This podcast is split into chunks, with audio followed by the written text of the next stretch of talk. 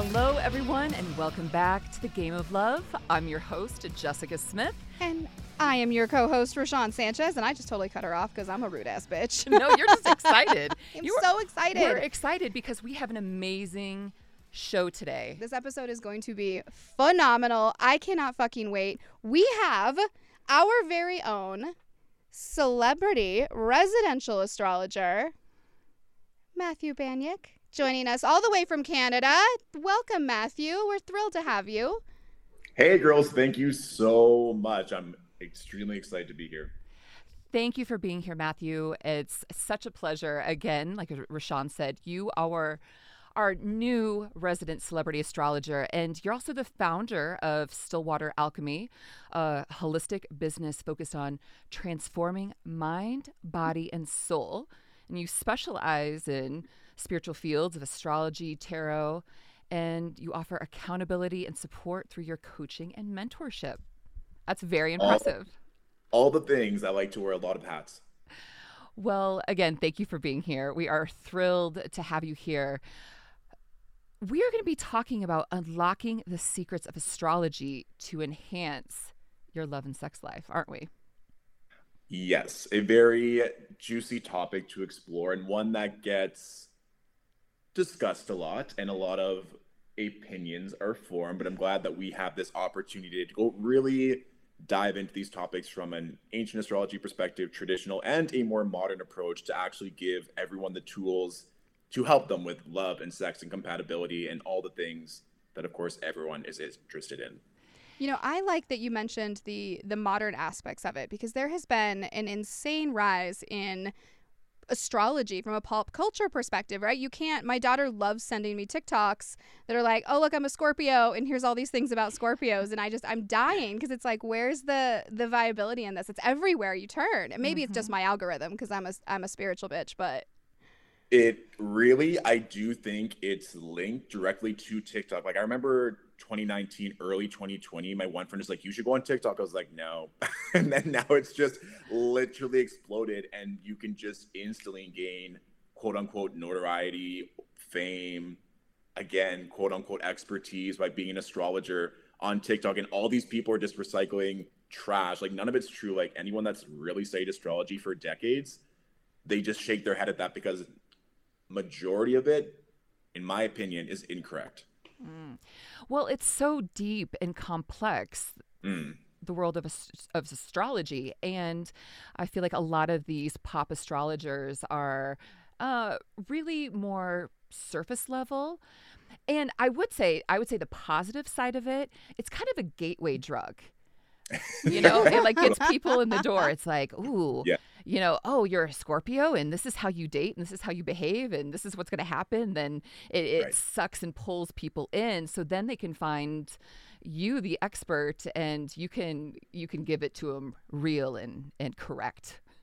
And the thing is, like, there are just so many branches of astrology. Like, if we're talking about love and sex, we're talking about synastry. So you'd have a couple, or you'd look at your lover or partner's chart to see where the compatibility is. And for some people, they really also need communication in addition to their love life for that relationship to form and to grow. And just looking at your sun sign, which 99% of people do, you're not even tapping the surface truly on the beauty of what your astrological chart can reveal to you. Right. Well, which like I is true because we focus so much on the sun sign, which there we're varied, varied people. Like the chart is incredibly important, but there's a big three that we really should be paying attention to. Yeah, especially if we're looking at the big three, quote unquote, or sun, rising, and moon, that can give a greater scope of understanding. But even if we're just talking about sex, to be straight up, of course, Venus and Mars. That's where you really want to look to. And that's where I would look to even more sometimes than sun, rising, moon. Because if you just want to go sexual compatibility, look at Mars, obviously, and then Venus. That is going to give you such a clear and concise formula and then mars and venus's relationship their aspects an aspect is how planets see one another if they make strong aspects to the sun and the moon or the partner sun and the moon then you're going to really see what you want to know for all the good bits I love that. So Would Venus and Mars, is it a little yin and yang? Is it a little masculine and feminine dynamic that they got going on? Exactly. Sometimes the beauty of astrology is just the literal manifestation of what you could deduce from that without having any real knowledge. Lovely. Well, going back to the big three, um, do you want to share with us and, and with the audience the big three and, and what they are? Because I think there's a lot of confusion around what they are, right. and um, it's starting to get kind of cool to know what your rising is and what your moon is, and and when I talk to people when I'm out in the world and and they uh, they might have an inkling of of what theirs is, or they might know what the rising sign is, or whatever, they don't know exactly what that means. They're like, "Oh, I'm a Libra rising," but I have no idea what that means. But I'm a Libra rising.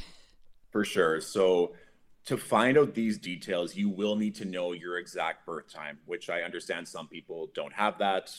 I always recommend if they knew that they were born at a certain hospital to contact that hospital because usually that information is there, even if you have to pay a minor fee. Sometimes they were born in a village or they just don't have the information, which is fine. But if you do have your exact birth time, then you can go on multiple websites. You just literally Google it and then you can fill in all the details and you'll find out. So with the sun, if we're just going to go cliff notes here, your spirit, it can be seen as like the ego identity where you're meant to quote unquote shine in this world. The rising is often how you see the world and how the world first sees you. So a lot of people will say, well, I don't really identify as a Gemini if that's their sun sign, but let's say their rising would be Sagittarius, for example, where they have that more jovial, expansive, flamboyant, generous nature. And even the rising sign plays a pretty big part in your physical appearance. Mm-hmm. And then the moon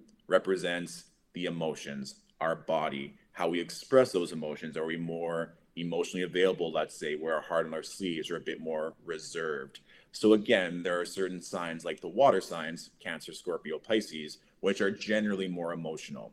But if you had a sun sign, let's say that was Pisces, but maybe your moon is Aquarius or Capricorn, which can be a bit more cool or reserved with their emotions, generally speaking, then that could show someone where, oh, I thought you said you're a Pisces, but you're not really showing the general Piscean characteristics. Mm-hmm. That's where you want to look to the entire chart because it's not just going to be solely based on the sun. Got it. That is incredibly interesting to me. Mm. I mean, it really is. You have you have who you are or how you represent to the world, who you actually are, and then the the piece of you that you keep kind of hidden from everybody else when you're on your own, and that's super. Uh, the the the levels of existence and how we operate in our day to day is just incredibly fascinating to me.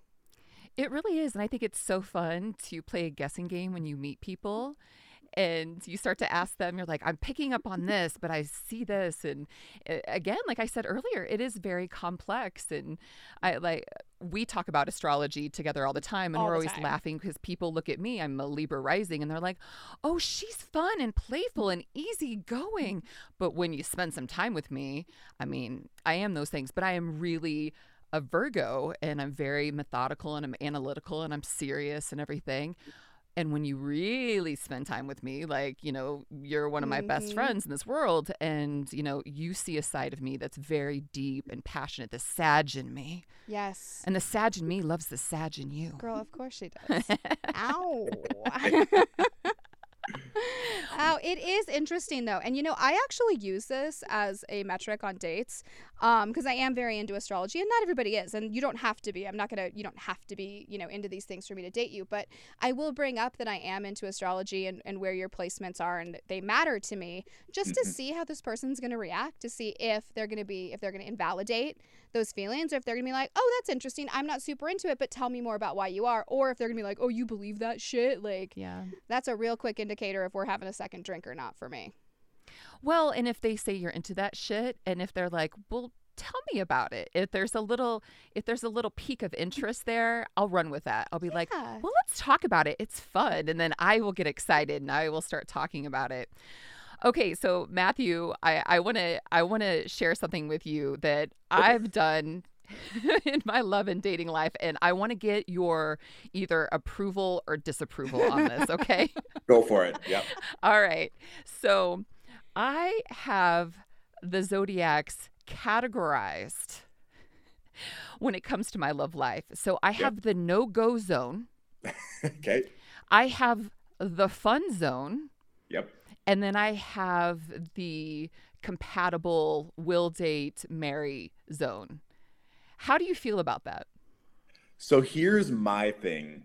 I've had friends, clients ask me a very similar question, and I I had two lovers that both of them were amazing. Went on a couple dates, and then I looked at their charts. I would solely go off the chart on who I would choose if I had to choose one over the other. Mm. That's me personally. Some people listening might roll their eyes, but I've just again read hundreds, probably thousands of charts at this point, and you know what energies are going to be compatible and what you want in a relationship and what isn't. But we just talked about just how you can't just go off the sun sign. So it would be hard to say these signs, even if you're like rising and moon or these archetypes, maybe might be a better way to describe it. Of mm. these are my no go, these are my fun, and then you're the ones that I want to pursue further. But it is tricky because you're like, I never want to date a Gemini, as an example. Maybe that's me projecting. But I don't um, date them either. Sorry, Geminis. But then you have all these beautiful characteristics where the Venus and Mars are in good aspect, or maybe they have a beautiful imagination or super spiritual. It's hard just to paint one sign sure. with one stroke because being a Scorpio, Geminis and Scorpios often get painted in a bad light on all these pop astrology sure. topics. So I feel that when people are like, I would never want to date this one sun, it's like, well, hold on. Let's go a little bit deeper into this. Right. Even those Geminis out there that we are just bashing on. And by the way, one of my best friends is a Gemini. So no, I, I mean, we love Geminis love over it. here. We are just Every kidding. sign has their pros and their cons, obviously. Yes. The ones that have done the work to become more evolved and the ones that have the shadow aspects that they had integrated, so to speak. Right. Yeah. So, um, uh, my approach there's some holes in it and now that i i have your number when i am dating someone i'm just going to hit you up and be like matthew run the chart let's see. Let's see where these placements exactly. are so for the people who don't have your phone number what what can they do to figure out what they need to be looking for in a partner astrologically for excellent compatibility? Well here's the thing. Even when i just kind of made that joke about geminis i am even though I present maybe as more extroverted and outspoken, I am more introverted in my love life. Like I don't want to be going out all the time. I want to save my energy, especially since I'm talking to people all day at work. And so certain people, when they have those times to be intimate, they want to go out, they want to talk, they want to go to concerts and shows and do all these things. So if you know just off the get-go, you're more extroverted and you want that in a partner, or maybe you're a bit more introverted. And again, the old standby of opposites attract so even just knowing that in astrology, the water signs and the earth signs are known as quote unquote feminine introverted signs and air and fire are more extroverted. And so if you look at your chart and you have a combination of all the elements, which is rare, but it does happen, you're more balanced. So that you can kind of go either way. But if you have a surplus of one or two elements, those are probably going to be signs and elements that you resonate with. And then if you're lacking one or two, maybe that can be where that opposite attracts energy comes in, that you know that those energies are going to help you expand in ways or really balance you out. So I think that's what I would recommend is when you look at your chart, see how many of the signs and what elements you have and which ones you feel like you resonate more with. And then that's where maybe you can categorize if you have that more analytical Virgo nature about you, or just seeing in the past who your friends are, who past lovers have been, what signs keep coming up again and again mm. and which hmm. ones you haven't and again don't be jaded because again i believe subconsciously if we in any part of our life have one bad experience and shut that off right. then we're just mm-hmm. telling ourselves that we would never date that archetype or that zodiac sign kind of thing mm-hmm. something interesting that i've noticed and I, I i wonder if you two have experienced this and matthew your clients have done this I've noticed throughout my love life that I will often have certain zodiac signs come in like there'll be a, an influx of leos and i'm like and that's like a spiritual ping to me that i'm like okay obviously i have something to work on and through or a gift from these lovely leos or i, I will just notice that there will be an abundance of a certain zodiac that will come in and that is always a, a just kind of an indicator to me. How do you feel about that guys I mean, I personally love that. I think it just depends how spiritual one is to kind of pick up on that because I do think some clients go overboard and they try and look for a sign in any single thing that comes up throughout the day. But if you do keep attracting one sign in any part of your life, whether it's colleagues, collaboration, friends, lovers, I do think that there is something that you're meant to learn from that, or it's just mirroring your own energy. So if you keep attracting Leos, you're now meant to shine, stand in your power, exude your talents, beauty, confidence. I do think that there is something to be said. Either we're now amplifying that energy in ourselves, or it's maybe something that is being revealed to us that there's an opportunity to grow into that type of energy. I, I am a Leo rising. Mm. So you just pulled that right in here. You know, I love all your fire, your double fire. My double fire. Thank do, you. I yes. get I get told to turn it down a lot by people. Oh, I'm no, I like, say I'm not it up." turning shit down, people. Like, turn it up. this is who You're not I going to am. scorch this earth over here, honey. Let me tell you. I know I'm not. you know, it's really interesting to me when we think about astrology and placements and just like the sheer randomness is the word I'm going to use in this moment of that exact mm-hmm. moment of birth and what that actually means for you and how it's going to affect your life. And I think, you know, a lot of people look to I like to have an annual reading done. Typically, I didn't do one last year in 2020, which is interesting, and I have had the most fucked up crazy year of my existence. I probably should have done one, but I like to do one around my birthday of like a what to expect situation. But I think a lot of people look at it as like predicting the future, predicting the future. Um, I know how to speak. I'm on a I'm on a podcast. I speak I speak words greatly. Um, is that a thing? Can can can your natal chart can this actually like predict your future? So here's my opinion. I think that the phrase it's written in the stars is very applicable. I think these transits, the planets that you have in your natal chart can meet you halfway. But if you're not going to do the work, if you're not going to say yes to that date, that lover, if they're professing your love and you still haven't worked through your traumas and your pains, these planets aren't going to create miracles. Just like if you have a difficult transit or maybe in your chart, love is a bit harder to come by. It doesn't mean that you're doomed forever. Like I've just had so many clients and my heart breaks when they say, well, this astrologer said this or this said that that would never happen. Or I went to a palm reader when I was five and they said I would never find love. It just truly breaks my heart. And I think with spirituality in general, not just astrology, and with social media becoming more infused into our mainstream lives more than ever has before, truly discernment needs to come into this so that you're not taking the opinion of one person as gospel, no matter who it is, no matter what clout they have, because at the end of the day, you still have your intuition and the power to change anything. And I mean, Jess, I had the lovely opportunity of speaking with you last night about your own natal chart. And again, I asked you intuitively, where do you feel like the next 12 months are going, given that you just had your birthday a few months ago? And it, truly, annual perfections are a timing technique that you can look at at your solar return, so at your birthday. And that is a very strong predictive measure of what the next 12 months is going to be. So in astrology, we don't look at a new year necessarily as January 1st. We look at a new year starting your birthday. And that's truly a new chapter. So, Rochonne, it's brilliant that you already had that intuitive knowledge of every birthday that you feel called to address your chart and see what major themes will be coming up.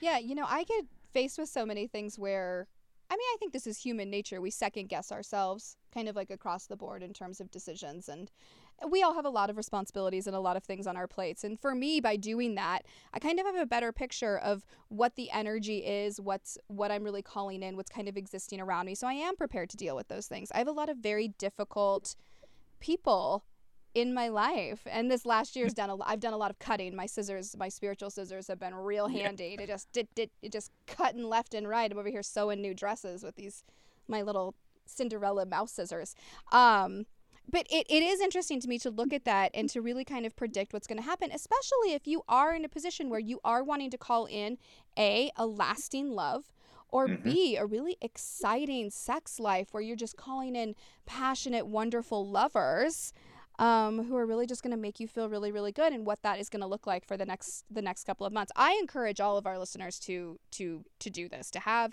a full chart reading done, to to do something on their birthday to prepare for the year that's up ahead, and just to kind of set themselves up. For me, it's just a, a another tool in my toolbox of spiritual wellness, including regular mental therapy and and spiritual wellness and tarot and astrology and all of those things they just make me feel like a more whole human i joke all the time that i'm a reluctant human i don't know what i'm here for but i don't think it's to be a human and so i'm just really reluctant about this process in general and it helps me feel better that's all that matters right well, Matthew, I love that you were talking about discernment in the spiritual world. Mm-hmm. And you and I were talking last night about my background. And I've been around the spiritual block several times. And I've I've been around the world and I've been with different teachers. And with the the huge influx of pop astrology right now, people do need to be very, to use your word, very discerning about who they let in.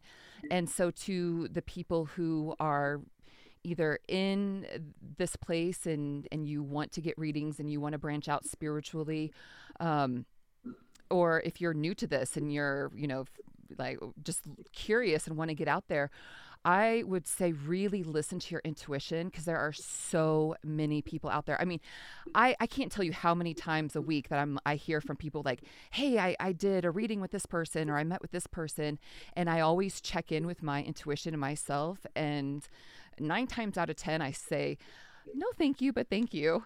and um, I just want to share with the audience uh, the first time I saw one of your videos, Rochonne sent me one of your videos, and instantly it, I was like, yes, yes. And there was something that I was so drawn to you and I felt safe. And I'm like, yes, this is our, this is our person. This is my person. And because I've had readings with people um, I'm not going to name any names, but there was this celebrity astrologer that I was introduced to and came with the singing endorsement. And this woman, we did a reading together and she couldn't remember my name. Wow. And she called me Jennifer the entire time. And I was like, if you can't even get my name right, like how how are you able to tell me deep, intimate detail? You know, I was just a little put off. So I just really encourage our audience to, you know, if you get recommendations from people, if you if you see people, just follow your own guidance of who you want to allow into your spiritual p- place because it is a sacred place that you need to treat like your temple and you need to treat it with reverence and not everybody gets to come into your divine space ladies and gentlemen. I agree and i think just with anything like if you were to buy a home or even rent a hotel for a vacation you would read the reviews you would research that topic. So if you're going to invest any significant amount of money just do a little bit of research to make sure that you can understand how they speak because astrology is there's just so many layers and it is like a different language. And so the astrologer has to be able to convey those messages in a way that you understand in a way that is digestible. So all the information can be correct but if it's going way over your head then what's the point of investing any time or money to get a reading with that astrologer tarot reader whoever it may be? I love that. Let's talk about love, dating, sex, and relationships, and and how uh, how you are able to look at people's charts and give them useful information and and help them navigate the space because uh, I am I'm going to place a safe bet saying one of the biggest, if not the biggest question you get from people is, Matthew, tell me about my love life.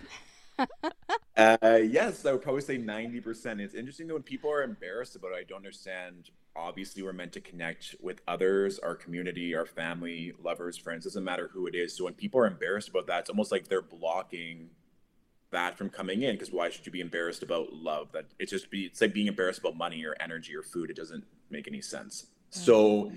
if we want to go straight to relationships and sex in your natal chart, there are 12 different houses that represent different parts of your life. And so they say that the ruler of the seventh house, and so the planet that rules over that sign, is going to be very indicative of the type of mates or lover or marriage that you're likely to attract or be drawn to in this lifetime.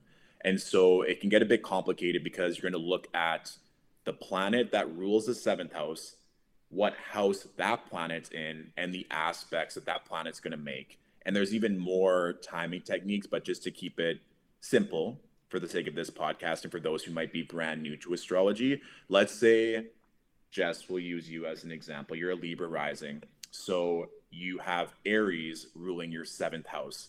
the ruler of Aries is Mars. So, with that more Martian archetype, or even just the Aries, is probably going to be something that you will attract, or at one point in your life, you're going to want. So, more independence, that alpha male, someone who can pioneer and forge ahead, someone who knows what they want. And that fire energy as well is going to really resonate strongly, given that you also have your moon sign in Sagittarius. So, just mm-hmm. these little things alone, you can deduce as to what is maybe pulling you or what you actually are going to resonate with in a marriage long term. And then if we want to go even a layer more specific, if you have certain houses, pardon me, certain planets in that seven house, that's going to even color that even further as to what's going to be a prominent energy in your marriage or what you're going to look for even more. Because I have sometimes, if we're looking at the quote unquote malefic planets, Mars and Saturn, if they show up in the seventh house, it can manifest in a few ways naturally, especially if there are other aspects. But Saturn can represent finding marriage older in life, usually after your first Saturn return, so 28 to 30. Or it can manifest in that you're going to put so much work into your marriage, and that's going to be a commitment. That's always going to be one of the first things you put energy towards. But it's very common when you have Saturn in aspect to the seventh house or the ruler of the seventh that marriage just comes later, or it may be a bit difficult depending on the placements and the aspects. Which that is good to have that heads up. You know, if if you have that come up in your chart, then you can be prepared. I mean, there might be a little like a little disappointment around that. And it's nice to know that that is your situation. And then you can do what you need to do to remedy it and make it a more pleasurable experience. Uh, so I'm yeah. I'm curious after hearing that. Sorry, Matt. I Matthew. Um, do you feel disappointment knowing that? Oh. I love to put Jessica on the hot spot when she says something, and then I love to look at her and be like, "How does that make you feel?" does that um, just thinking about that, like knowing that? Are you like, ah, because you've you've lived a life, right? And you've had a beautiful loving. I'm really like 876. I know old. you look phenomenal. Thank you. It's My God, it's the Botox. Um, I Actually, um, so Matthew, are you saying that in my in my seventh house, do I have Saturn and Mars? Is it is it No, I was just giving a general example. Oh, good. I was like, what? Yes. What Matthew, what is in my seventh house? Can you can you share? I can share. So if we look at this, so Jessica, and we were talking about this yesterday, how in your seventh house it is empty. It's just a descendant angle, and you were worried because oh, does that mean that not going to have it, that there's nothing there. And that's definitely not the case. It's just showing that when you have transits go through Aries, and even every Aries season, when for sure the sun is going to be moving through your seventh, that will be a time where you're going to be spending more effort and energy on all relationships, not just marriage. Because if we're looking at sex and romance, that's also in the fifth house. So you can look to the sign that rules the fifth house and what planet rules that as well. So I mean, Jess, you're kind of like, oh no, my fifth house is empty too. Does that mean I'm not going to have any sex and romance? But we soon talked about that, given that your fifth house is ruled by Aquarius. Right now, we have Jupiter in Aquarius, which is a very benevolent planet that it's more and more and more. And Jupiter is making a trine, a very favorable aspect to your natal Mars in your first house. So you have Jupiter, this beautiful planet that just gives all the options and all the blessings, making a trine to the ruler of your seventh. So we were talking about how this can be a very benevolent, fortunate time for love and romance right now.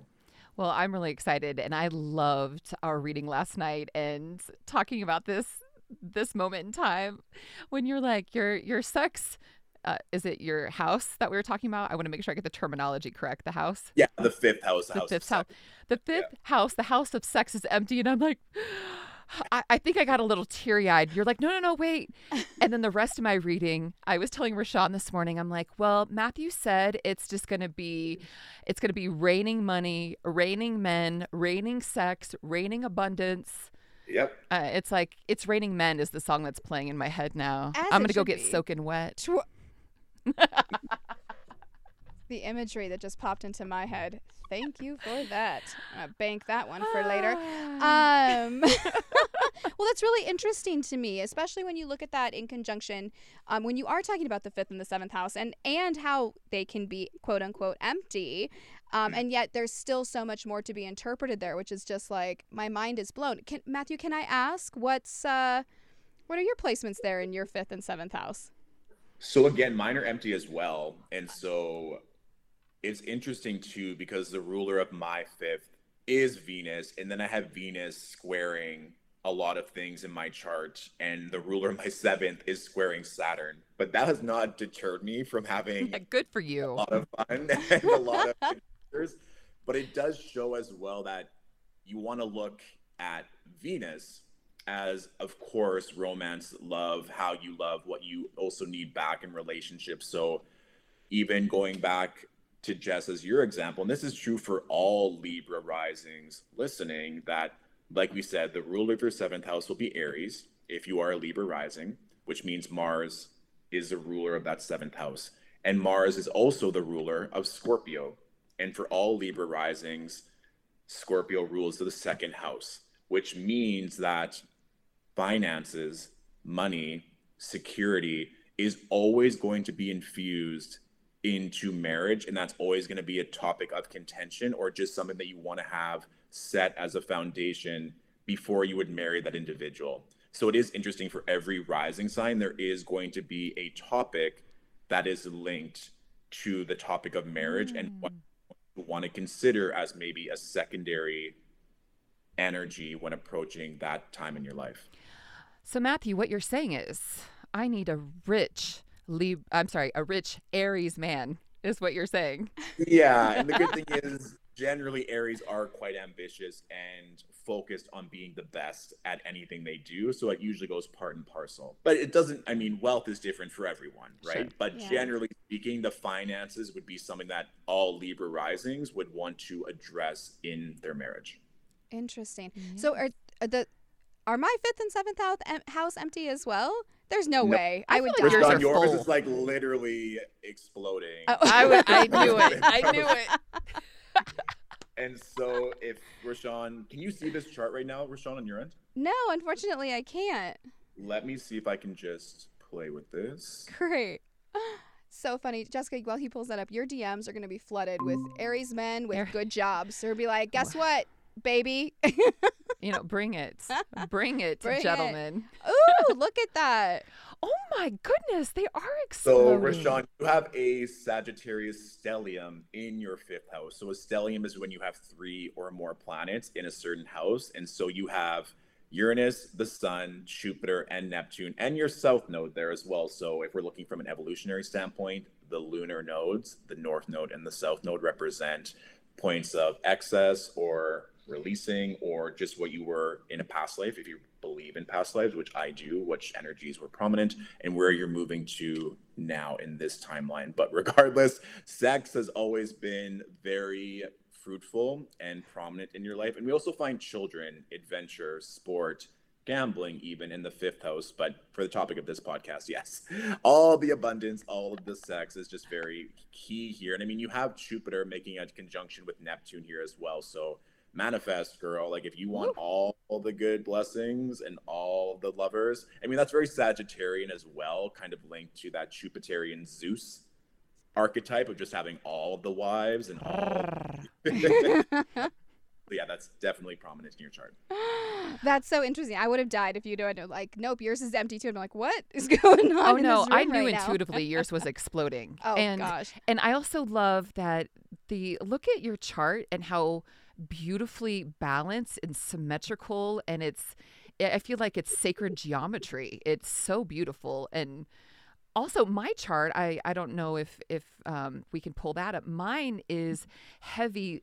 Most of my stuff is on the the left hand side of the chart and i just find that very fascinating. Like we look at that. oh that is very interesting. Right? It's like your stuff is over there my stuff is over there we're like yin and yang over here. Vi- well, it's probably why everything works out so well. Why we're such a beautiful balance between the two of us of passion and love and partnership and constantly heartbroken. Too, like, even, I can even pull up both your charts in tandem so you guys can just see it in real time. Because when you do synastry, you can even just see where people fall into your life and the compatibility and the fact that Jess, you have that Sag moon, and Rochonne, you're a Sag sun, then of course there's going to be that natural compatibility.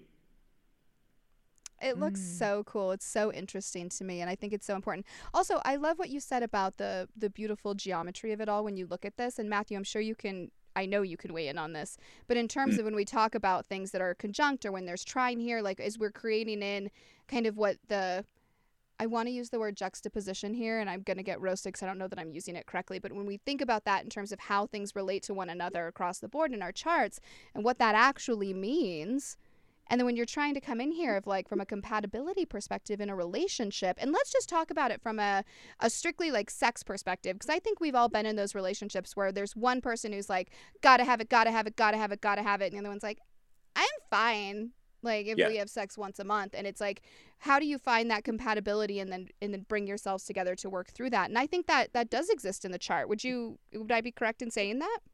100% even just looking at i've seen couples come in and one of their fifth houses be empty and then the other person in the relationship has that stellium that perfectly fits into their partner's fifth house. So they might not have the stellium in their fifth house but when you look at the partnership it just lights up that part in the chart. And Then they both smile. They're like, yeah, our sex life is fucking phenomenal. Mm. And it just makes perfect sense that, and again, maybe in another couple's chart, the Mercury, Moon synastry is phenomenal. They can have these beautiful in depth conversations. And on the outside, they appear like the perfect couple, but their sex life is abysmal.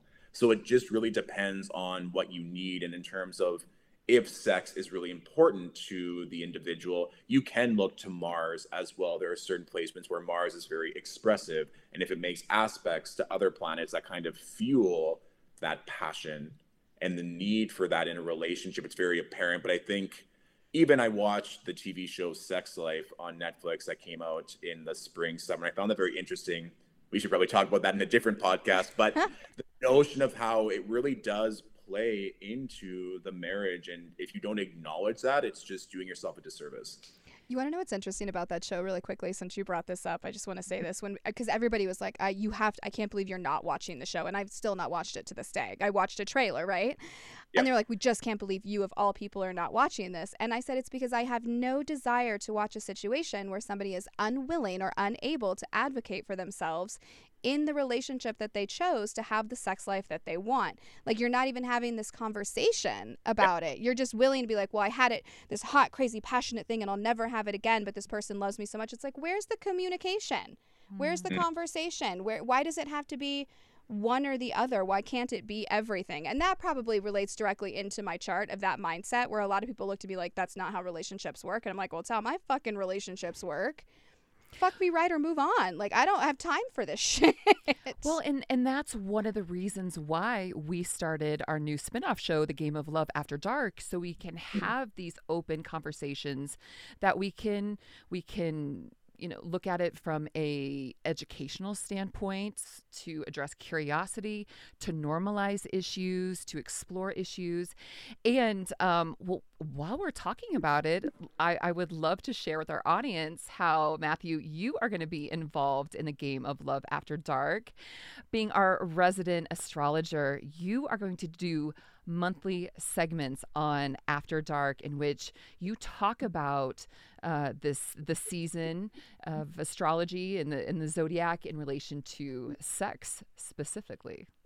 Yeah, there's always certain parts. Like I do weekly videos as well on my YouTube channel where I just break down all the trends so people have a general awareness of how these energies may manifest throughout the week. And if you can look specifically at the transits for sex, and for example, Venus will be going retrograde mid December and January, which we'll discuss more when it comes. It's not all bad news, but just having this insight and just knowing, oh, okay, I'm feeling this kind of a way. And then the astrology is also supporting that. Let me just have some fun and allow myself to enjoy this transit or this time instead of second guessing everything. So, having the knowledge and then trusting your own intuition in tandem will make for a very delectable and informative show, in my opinion. Mm. Delectable, he Love says. that. That's Love how we knew the energy was right. He gets the mode and the mood of the show and what it is that we're trying to create. And this is such a big component, I think, when we talk about astrology in general, of just knowing and understanding really who you are and how you operate. It's just more insight. It's like when you do shadow work or when you go in and you address inner child issues and you're you're working from therapy and you're you're doing these things. It's just deeper insight into who you are and how you operate so that you can show up every single day mm-hmm. as the best version of yourself or really be aware of certain things. Like people give me so much shit when they're like, "Why do you act like this every time?" You're like, "Oh, Mercury's in retrograde. Give me a few a break." And it's like because it seriously affects me and shit goes wrong and I'm miserable and I I guarantee I'm to have a breakdown. I mean, when Mercury was retro in retrograde last summer, I was in such a deep depressive state. Jessica to pull me out of a hole so dark I couldn't have climbed out of it by myself. And it's funny because people think, oh, it's such bullshit. And it's like, no, like this is a real tangible thing. And the deeper we dig and the more we learn, the better we can address these things so we can show up for all the people in our lives, but most importantly for ourselves in a really beautiful way. Absolutely, and I, um, I think you could speak more to this, Matthew. That this is a tool that we can use, and we can use it um, very surface level, or we can go very deep with it. In my reading with you last night, and I, I love that we talked about my personality and and who I am in this world and life purpose and and all that good stuff. And at the end of our reading, we looked at the year ahead Mhm. and you know you were like okay well you know this month there's a there's a strong influence of this planet which promotes this and so it was lovely to have that heads up to be like okay you know this is this is you know what's uh, more prominent during this time and then how can we use that tool to our advantage. And and this could be things that are you know good news like hey this is a m- my march is going to be like it's like money march. That's Exactly. right? And so i know that in march i'm going to i'm you know going to be in this beautiful financial place and i'm going to be working a lot. And then come the next month i'm going to be resting a little bit more. And so using astrology as a tool i think is is a is a huge thing. Um i would love to hear more and i want to ask you something else that i'm sure you get asked a lot timing with love Yes. do Yes. do pe- I, I how is it like 99% of people come to you and say hey tell me about my love life when am i going to meet my person I think they're just kind of curious, and this comes back to just trusting your own intuition. So, for example, I had a client one time. She came for tarot, but she was just talking. The topic of love came up naturally, and I asked her, "I was like, oh, what sign is your Venus in? Is your Venus in the sign of Cancer?" And she's like, "Yeah, how did you know that?" Because she was saying for the past two years, her love life was just something that she didn't really pay attention to. She felt more called to focus on work, but all of her friends was like, "No, you're beautiful. You're this. Like, why aren't you dating? You should go on dates. Date, date, date, date, date." So she felt pressured to date people and just never work. She felt so frustrated that it was this like failed date after failed date. And at that point in her life, Saturn was in Capricorn, making a direct opposition to her natal Venus placement. So that's the thing. Yes, we can look at general transits for everyone, but if there's a certain planet, specifically Saturn, which takes two and a half years to transit to a different sign, it's not saying it's impossible. It's not saying it's not going to work because there could be other aspects to different planets in your chart, but we always look to Venus for love. And so if you have a prominent Venus year, then of course that's going to be benefic. Like we were talking about just with annual perfections, this year Venus is your time lord. So naturally, relationships and sex are going to be infused into this year. And if we're talking about prominent years where sex and relationship are going to happen, those would be fifth and seventh house annual perfections. So it's even interesting that 16 is a fifth house year. And even the MTV show 16 and Pregnant is very prominent because people have sex and they have children at age 16 in that case. Wow. And commonly. And so 16 is a fifth house year. And then that would mean that 18 is a seventh house year. And I mean, back in the day, even like in my parents' generation, after high school, you would get married at around age 18. So it's just interesting how the astrology mirrors that. And then if you want to just do the math, every 12 years, you would be hitting another fifth or seventh house year. So it'd be 16, 28, 40, 52. And then prominent marriage years or just topics of relationships would be 18, 30, 42, 54, etc. Love that. I love to have again this tool that if you are if you're looking for love and you're you're wanting to find your person and you get a chart reading and it, love doesn't seem like it's a big focus, then that's we can go into ourselves and we're like, okay, what are we going to focus on this year? We're going to focus on our health. We're going to focus on our finances. We're going to focus on our family. And and then, you know, if there's somebody like your client who's getting pressure from the outside world, then that client can turn to, you know, her people and be like, you know what? This is a year of finances, ladies and gentlemen. Like everybody, just calm down. Mm-hmm. I'll date I'm, when I'm ready. I'm, I'm Give gonna me a break. right. I'm gonna get my I'm gonna get my Venus. You know, in a couple years, and that's when I'll call in my person. Okay, everybody, chill. Everybody, chill. So you were saying it's a big year for Venus. You read. Uh, wow. I'm a professional. Uh, you said this on for Jessica's chart, Venus and Scorpio. It's a big year for that. Then, so is that is it true for Jessica's tar- chart, or is that true for all people who have that uh, Venus in Scorpio placement? So that's just for Jess, okay. given that just had her birthday a couple years ago. So, like we were talking about earlier in the show, it really is every solar return, every birthday, it really does start a brand new 12 month cycle. So that's just something to note as well that people are like, I'm going to start in January. This is my year. Sure. But really, astrologically speaking, go with your birthday as intuitively tapping in and what do you want to focus on? And like we've been talking about because so many people latch on to one thing that they hear. I don't want to deter anyone if they look at their chart and they say oh well, i have a very difficult aspect with saturn in relation to venus or the ruler of my seventh or it doesn't look like this will happen. You always have free will. You always have autonomy. There's always going to be transits that are favorable to your fifth and your seventh house every single year so within that year, even if you're so focused on work, it might just be raining men in that one season. You're like, oh, this is amazing. enjoy that downpour, enjoy that transit, and don't block these blessings. And then truly, if you feel called to have this knowledge, because I do believe that knowledge is power, I think people should be reading, expanding their mind every single day. If this is something that you wish to invest further into, please consult a professional astrologer, one that you've looked into their work, that you enjoy the way they speak, and that way you'll have the tools, like you said, Jess, in terms of this is a tool that you can use if you so choose. One of my favorite quotes is millionaires don't use astrology, billionaires do. Ow, ow. that's a really good saying. I hadn't heard that before. I love that. Oh, that is good. So I'm curious. We we hear about this all the time in terms of sexual compatibility, right? And so you'll hear this. Uh, for example, I'm a Sagittarius sun, and I was out on a date with a Sagittarius sun last night.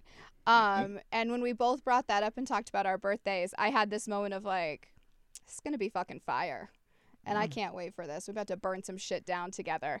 Um, but is there any truth in that? Because obviously that's what's sold to us from from a pop culture astrology perspective, right? So, but like, is there truth in in sexual compatibility with signs specifically, or is this really a situation where we need to be digging into our charts and really looking at these things deeper?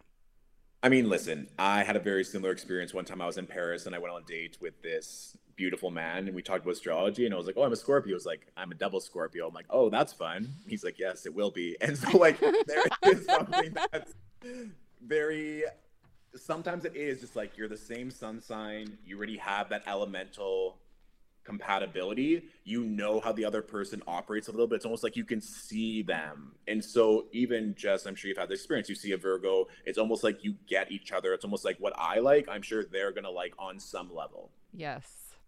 And so there is some truth to that. And again, if we want to go even deeper, depending on how again serious you are about the astrology, go into the Venus and the Mars. But if you just want to have some fun on a date, yeah, having the same element in your sun sign is going to work very strongly in your favor because that's going to just increase the compatibility tenfold.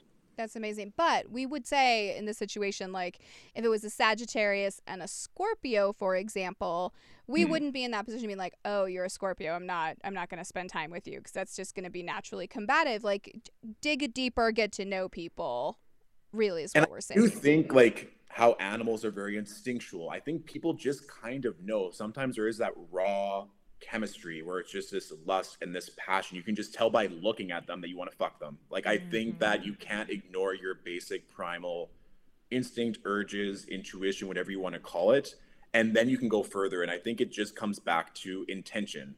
Like mm-hmm. you said, Rochonne, some people don't need sex, and that's okay. It's not a very prominent part of their chart, or they don't have a very activated Mars, whatever that may be, and that's totally okay. But some people do need that, and so to diminish that and not view it as important would just be working against themselves. Yeah. It's a really good point. I think we do a lot of that working against ourselves or coming in with preconceived notions and not taking the time to dig a little bit deeper. And we've already decided before we dig in too deeply, but that's not what this show is about. So we're not going to have a pop therapy session with me on that. well, Matthew, um, we are so excited to have you on this show and to see you every month on the Game of Love After Dark with your yeah. special segments. I cannot wait. Um, this is not being done out out in the world right now. Um, I don't know of anyone who is is doing something so specialized to have a specific show on astrology and sex. I mean that ooh, just to have that that niche and that I think it's important, you know. I'm a big believer that there is untold amounts of passion that we can all tap into and if we would just take a little bit of a step back from our own existence and look at this from a broader perspective and realize that by embracing the passion that we can bring one another and the pleasure that comes with that, uh, we might be able to do some really deep healing work for one another, for the collective, for our lovers, for our friends, um, for the people that really matter in our existence. And a big, big piece of that is sitting down and talking about it and realizing, like, gosh, you know, I, I'm not an overly sexual person, and that doesn't mean that there's anything wrong with me, and I'm going to derive pleasure in other ways and really understanding what that looks like. So it can be really easy to get down on yourself if you're like, well, I don't want I don't want to fuck people 24/7. Like I just I don't that's not what I'm into. I'm into some I'm into something different and understanding your chart and recognizing that. But then also knowing how you can tap into your passions and where those lie and where you can derive that pleasure because pleasure in the physical being is one of the best parts of this human experience the things we can feel and experience through our own touch and through the touch of lovers and I, I i want all people to experience that and just walk around feeling euphoric and orgasmic constantly uh, love that intention that was set from your uh, your mouth to God's ear. Um, I love that, and I'm really excited to go on this adventure with you, Matthew, and to to go through the the the zodiac seasons and see what's in store for us sexually on After Dark. That it, it's going to be really exciting. I think it's going to be amazing. And I want to tell all of our listeners who aren't currently following Matthew on Instagram, it's at Stillwater Alchemy. Please do so. He's on YouTube as well. Um, I have been following you for a very very long time, and I'm very selective when it comes to astrologers and readers that I that I engage with. Um, I'm pretty good at seeing through the bullshit.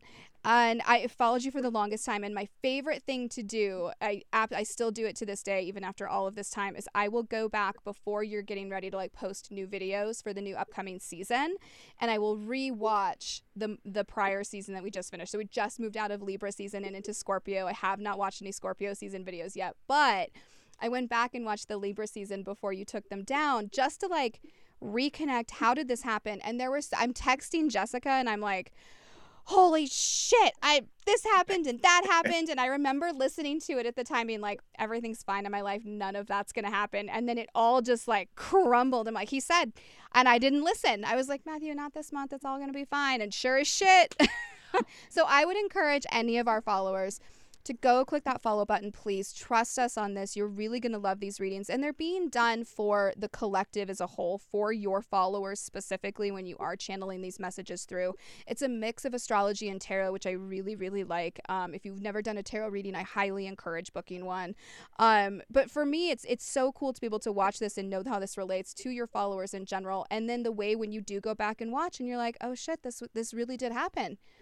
That, that really did occur you wouldn't think it from a from a collective reading perspective and it's it's pure fucking magic. And i'm i'm obsessed with magic right now that seems to be my intention in all things is just creating and tapping into the magic. And this is one of those things where I would love to see everybody getting those same type of situations. And you can DM me too, and I will send you the videos. It's my favorite thing to do. I just go through when they get posted and send them to all of my my people and their placements. well, you talk about being obsessed. I'm obsessed with Matthew now, and uh, I I fell in love when you first sent me one of his videos, and it was back in oh, it was cancer season, and mm. the the Virgo reading for cancer season. You, you were cracking up because you pulled every love card in the deck and you were just laughing. You're like, um, listen, Virgos, it's like love, love, love, love, love, love, love, love. And then days later, I fell madly, deeply in love. And I was like, sold. Sold, Matthew.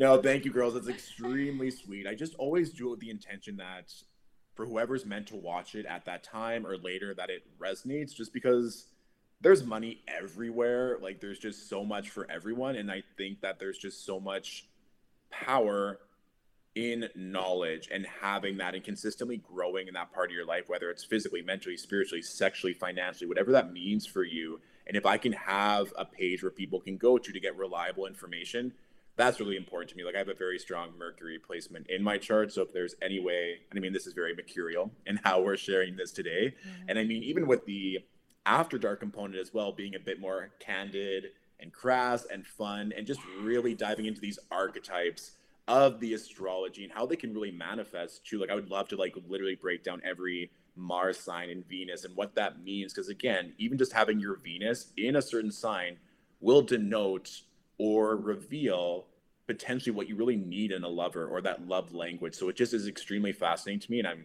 again, grateful for both of your support and your love and just this opportunity to reach your following so they can just get a little bit more with regards to their astrology knowledge and how that can pertain to love and sex and all the good things. Mm, just spreading all the love and pleasure and you know that's that's what we do around here. That's what we do. Yeah, it is. We got to make the people feel good. Life's hard enough. That's right.